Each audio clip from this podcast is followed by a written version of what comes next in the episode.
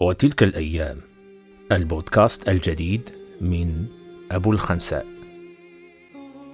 أقفلت الأبواب وضاقت بي السبل وكلما وضعت أرتحل وكلما وصلت أنتقل وصرت تائها أغترب ضالا أترقب. حملت من الزاد أحزان ومن الهموم أثقال. فعفوك يا رحيم يا منان فأنا عبدك جئت أسألك الغفران. وتلك الأيام نفحات إيمانية تضيء للإنسانية. السلام عليكم. هذا محدثكم أبو الخنساء وهذه الحلقة العاشرة من برنامجكم وتلك الأيام. وبشر الصابرين الحمد لله. قال رسول الله صلى الله عليه وسلم كان ملك في من كان قبلكم وكان له ساحر. فلما كبر الساحر قال للملك إني قد كبرت سني وحضر أجلي فادفع إلي غلاما فلأعلمه السحر. فدفع إليه غلاما فكان يعلمه السحر وكان بين الملك وبين الساحر راهب. فأتى الغلام على الراهب فسمع من كلامه فأعجبه نحوه وكلامه. وكان إذا أتى الساحر ضربه وقال ما حبسك؟ وإذا أتى أهله ضربوه وقالوا ما حبسك؟ فشكى ذلك إلى الراهب فقال إذا أراد الساحر أن يضربك فقل حبسني أهلي. وإذا أراد أهلك أن يضربوك فقل حبسني الساحر. قال فبين هو ذات يوم إذ أتى على دابة فظيعة عظيمة قد حبست الناس فلا يستطيعون أن يجوزوا. فقال اليوم أعلم أمر الساحر أحب إلى الله أم أمر الراهب؟ قال فأخذ حجرا فقال اللهم إن كان أمر الراهب أحب إليك وأرضى من أمر الساحر فاقتل هذه الدابة حتى يجوز الناس. ورماها فقتلها. ومضى فاخبر الراهب بذلك فقال أي بني أنت أفضل مني وإنك ستبتلى فإن ابتليت فلا تدل علي. فكان الغلام يبرئ الأكمه والأبرص وسائر الأدواء ويشفيهم. وكان جليس للملك فعمي فسمع به فأتاه بهدايا كثيرة فقال اشفني ولك ما ها هنا أجمع.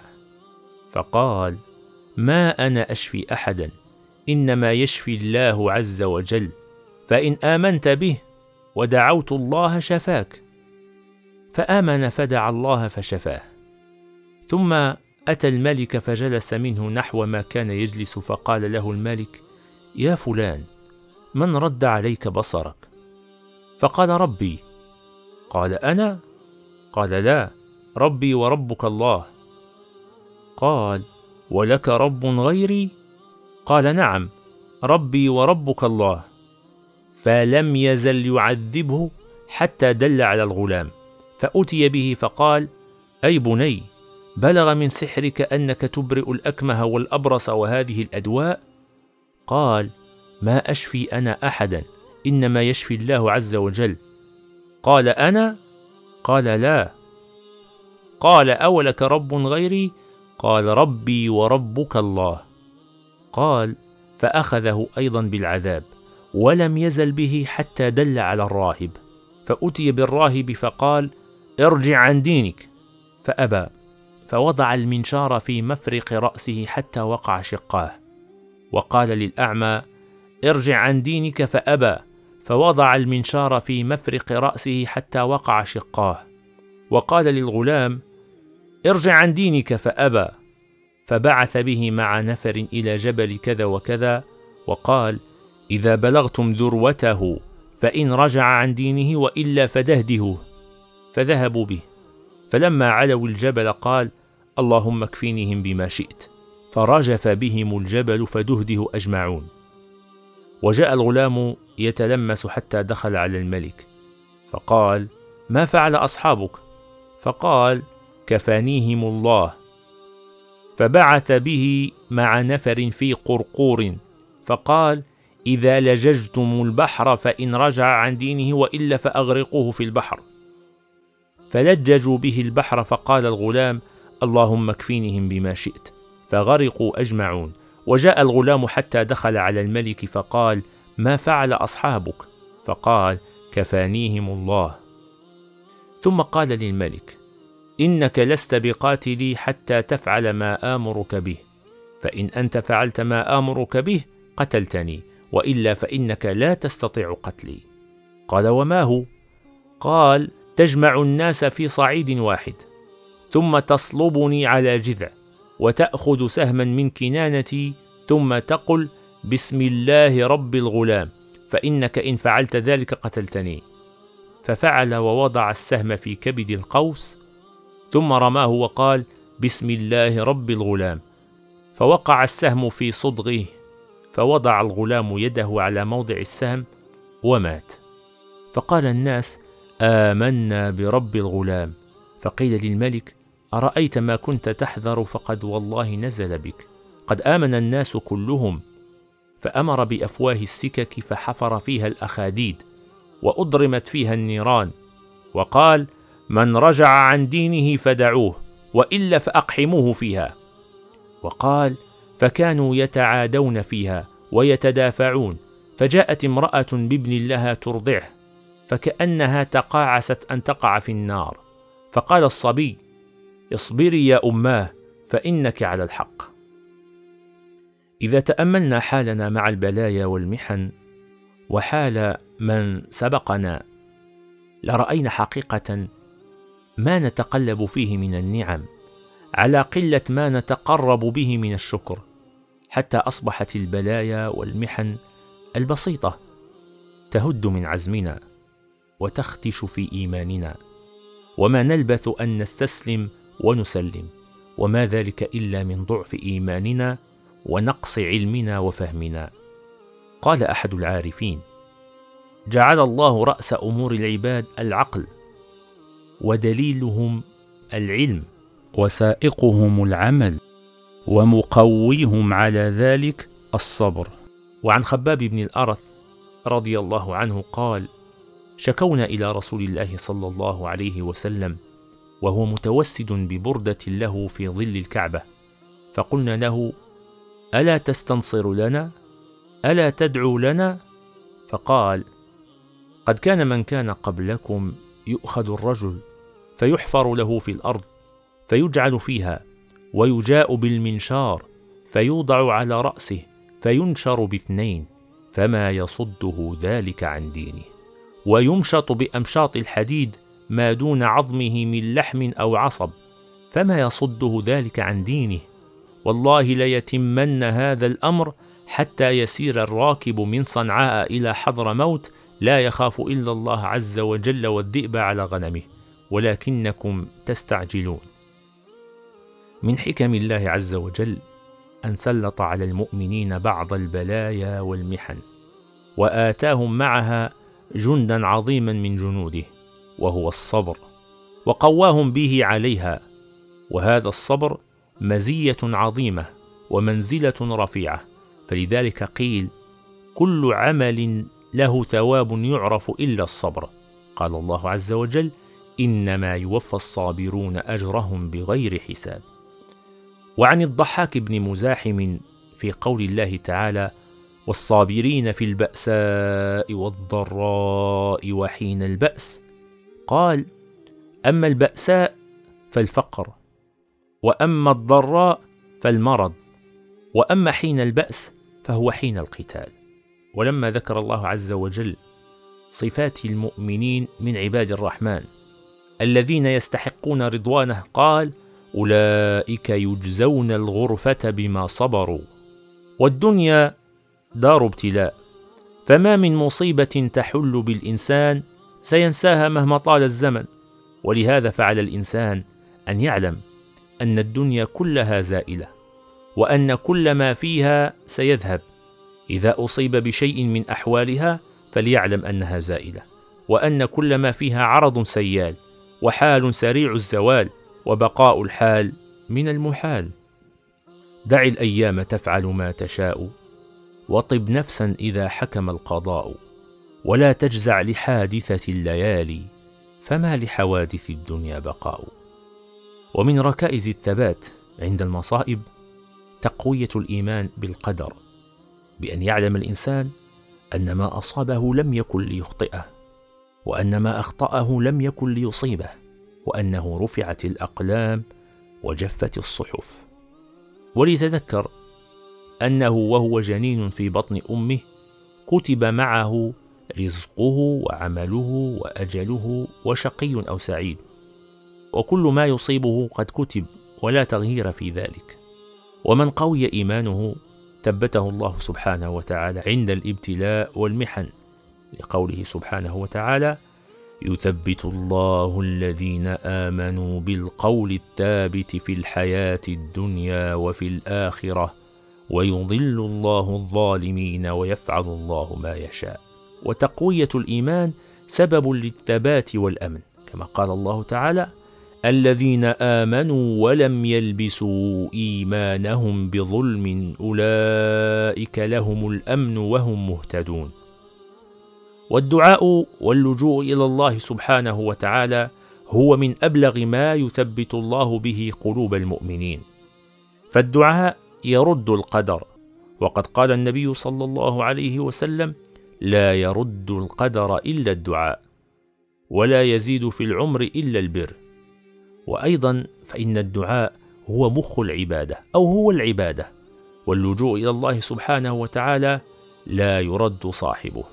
وبالأخص في حالة الاضطرار والمحنة والبلاء فالله عز وجل يقول امن يجيب المضطر إذا دعاه ويكشف السوء ويجعلكم خلفاء الأرض. أإله مع الله؟ على الإنسان أن يعلم أن الجزع قبيح ووصف ذميم وهو من الخور والضعف ولا يرد شيئا من قدر الله سبحانه وتعالى. وإنما يزيد الشامتين شماتة ويزيد الأعداء تمكنا من الإنسان. ولن يحقق له أي هدف من أهدافه. ولهذا كان أهل الجاهلية يتجلدون لأعدائهم حتى قال أحدهم وتجلدي للشامتين أريهم أني لريب الدهر لا أتضعضع. فالجزع لا خير فيه لأنه اعتراض على الله سبحانه وتعالى في قدره وملكه. وكل ما في هذه الدنيا يتصرف فيه الباري سبحانه وتعالى. تصرف المالك في ملكه. قال الله عز وجل الذين إذا أصابتهم مصيبة قالوا إنا لله وإنا إليه راجعون. أولئك عليهم صلوات من ربهم ورحمة وأولئك هم المهتدون. فقوله قالوا إنا لله أي نحن مملوكون له فتصرفه فينا تصرف المالك في ملكه وهو نافذ ماض لا اعتراض لنا عليه. وإنا إليه راجعون أي نحن أيضا سنعود إليه سبحانه وتعالى وسيجازينا بحسب أعمالنا. والمتأمل في سير السابقين وأخبار الأولين يجد أنهم كابدوا المحن وذاقوا من كأس البلايا الكثير فهذه الدنيا لا يمكن أن تأتي على وفق ما نريد. ومكلف الأيام ضد طباعها متطلب في الماء جذوة نار. فلا راحة مطلقة إلا عند وضع أول قدم في الجنة. هب أنك جزعت. لن تغير شيئا. ولن تزداد إلا الما وتحسرا ومرضا بينما إن صبرت نلت المنى والرضا والنجاح وكان خيرا لك. وشهادة إيمان في حقك. قال رسول الله صلى الله عليه وسلم عجبا لأمر المؤمن إن أمره كله خير وليس ذلك لأحد إلا للمؤمن. إن أصابته سراء شكر فكان خيرا له وإن أصابته ضراء صبر فكان خيرا له. وعن أبي سعيد الخدري رضي الله عنه قال قال رسول الله صلى الله عليه وسلم ما يكون عندي من خير فلن أدخره عنكم. ومن يستعفف يعفه الله ومن يستغني يغنه الله ومن يتصبر يصبره الله. وما أعطي أحد عطاء خيرا وأوسع من الصبر. وقال صلى الله عليه وسلم الطهور شطر الإيمان والحمد لله تملأ الميزان. وسبحان الله والحمد لله تملأان ما بين السماوات والأرض. والصلاة نور والصدقة برهان والصبر ضياء والقرآن حجة لك أو عليك. كل الناس يغدو فبائع نفسه فمعتقها أو موبقها. وقال صلى الله عليه وسلم ما يصيب المؤمن من نصب ولا وصب ولا هم ولا حزن ولا أذى ولا غم حتى الشوكة يشاكها إلا كفر الله بها من خطاياه. وأخرج مالك عن يحيى بن سعيد أن رجلا جاءه الموت في زمن رسول الله صلى الله عليه وسلم. فقال رجل هنيئا له مات ولم يبتلى بمرض. فقال رسول الله صلى الله عليه وسلم ويحك وما يدريك لو أن الله ابتلاه بمرض يكفر به عنه من سيئاته.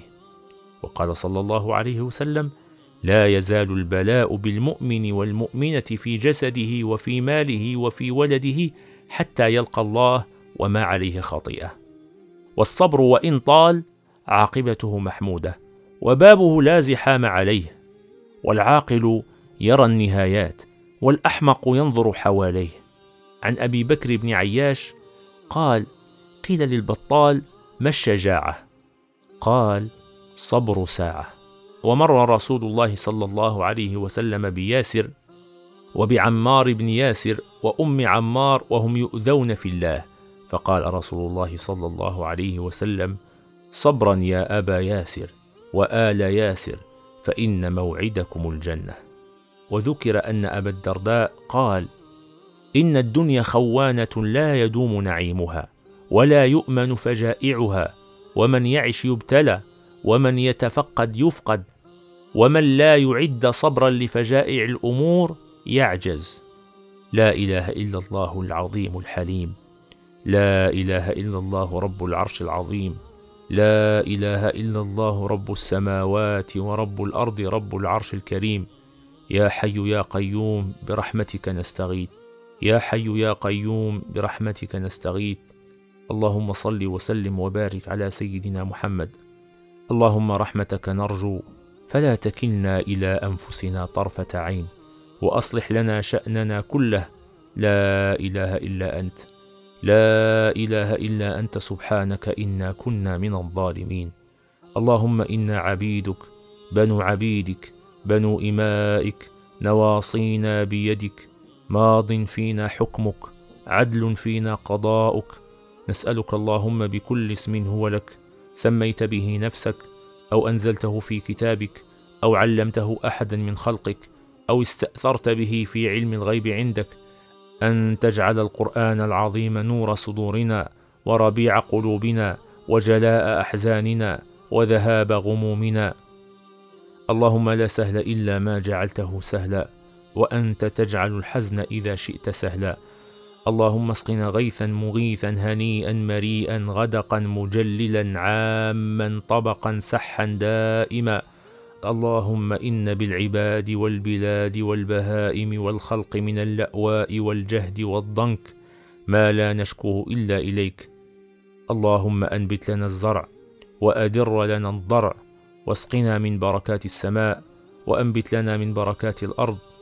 اللهم ارفع عنا الجهد والجوع والبلاء اللهم ارفع عنا هذه الأمراض.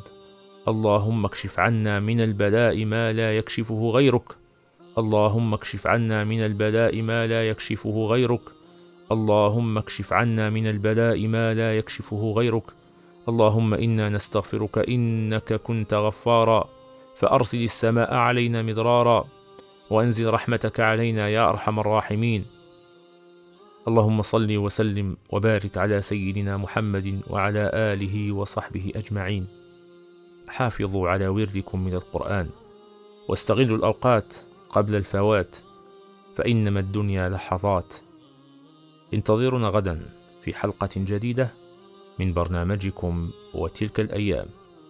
هذا محدثكم أبو الخنساء يحييكم. فمن كان يرجو لقاء ربه فليعمل عملا صالحا ولا يشرك بعبادة ربه أحدا. هذا ما تيسر إيراده وتهيأ جمعه وإعداده. والحمد لله رب العالمين وصلى الله وسلم على سيد المرسلين.